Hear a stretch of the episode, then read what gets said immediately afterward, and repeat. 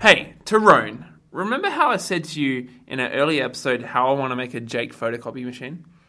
Yes, but we don't want copies of Jake. One is more than enough.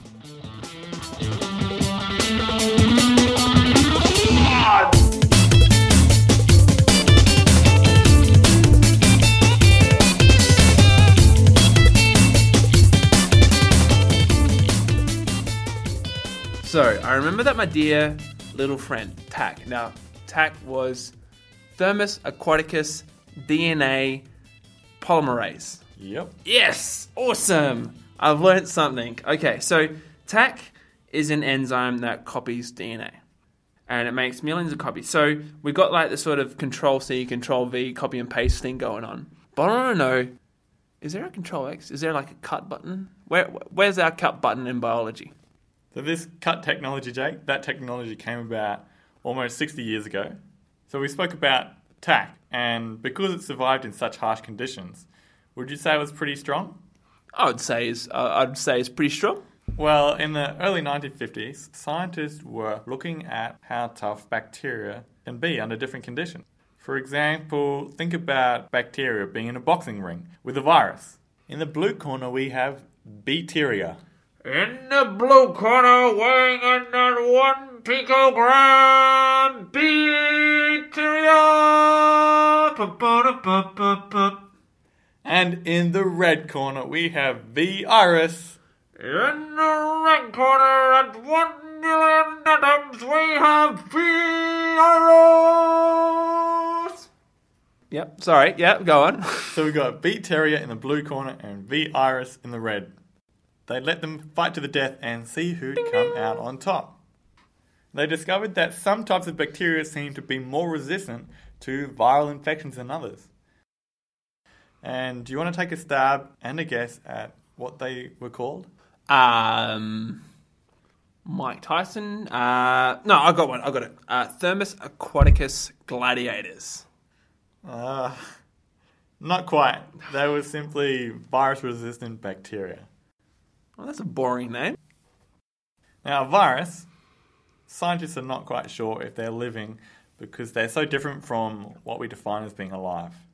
They are smaller than a single cell because a normal living cell replicates by cell division, but a virus doesn't have cells, so it can't copy itself through cell division. A virus copies itself using chemical machinery. So the virus life cycle, if we can call it that, involves invading a cell and when inside that cell, using its chemical machinery to stay alive and to reproduce. Viruses that invade and infect bacterial cells are called bacteriophages. And their main goal after getting inside a bacteria is to produce more of itself, more bacteriophages. So, when the scientists were looking at the different conditions that bacteria could survive under, they had some bacteria with viruses. And some of the bacteria were surviving in the presence of viruses, and other bacteria were not doing so well. Hence our little boxing ring. Yeah, our boxing ring with bacteria and virus. This is Raylee Podcast, shining light on the benefits of blue sky research. You can find us on Facebook, Raylee Podcast, R A Y L E E. You can also find us on SoundCloud and iTunes.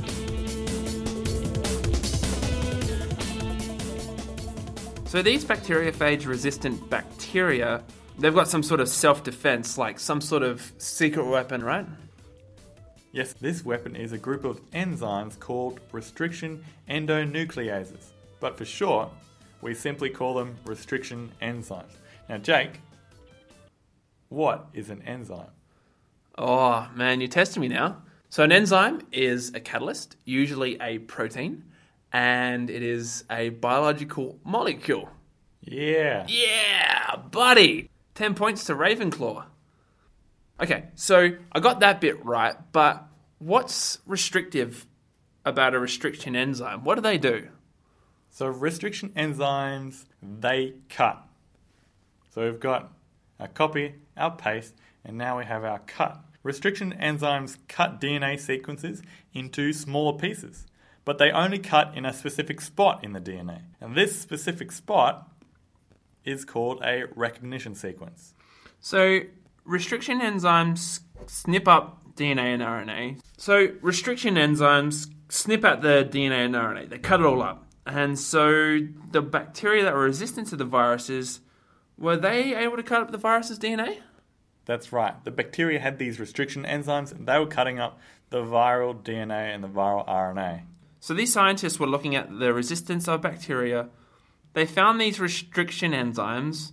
So, I mean, what's the point? I mean, the whole point of this podcast, the Raylee podcast, is to show the benefits of blue sky research, to, you know, talk about how basic or pure or blue skies research has done something really, really cool and benefit our everyday world. Where is this leading to, man? Well, today, researchers rely on restriction enzymes to perform virtually any process that involves manipulating, analyzing, and creating new combinations of DNA sequences. Restriction enzymes are used in DNA cloning, hereditary disease diagnosis, paternity testing, forensics, genomics like the Human Genome Project, genetically modified organisms, and of course, my favorite, biotechnology. Wow. That's a really impressive list for a bunch of little fighters. Now, what are some specific benefits of being able to cut up these little tiny bits of DNA? Well, using restriction enzymes, we can cut specific sections of a DNA sequence. So, if we're interested, we can cut a piece of DNA, and using other techniques, like our friend Taq polymerase, we can use that to clone these sections we've cut out. With these restriction enzymes and DNA cloning techniques, it's possible to acquire large quantities of human proteins outside of the human body. Because of restriction enzymes, we now have more than 100 products for human therapy, so to help people who are suffering. More than 100. More than 100. Wow. That is really, really cool. So, just tell me one at one. What's one one little thing that it's doing right now? The gene that produces insulin, which is involved in the regulation of blood sugar. If we've got that gene and we clone that gene, then we can have a supply of insulin for people who suffer from diabetes. So there are various proteins which are now available for people with blood clotting disorders. We have human growth hormone for people who need that. It's a large list. So you're telling me that scientists that were poking around with some bacteria and they were throwing some viruses into the ring and seeing what's going on, this helped develop therapies for diabetics and people with blood clotting disorders? Is that what you're telling me, man? That's right, using these parts from bacteria which showed resistance to viruses.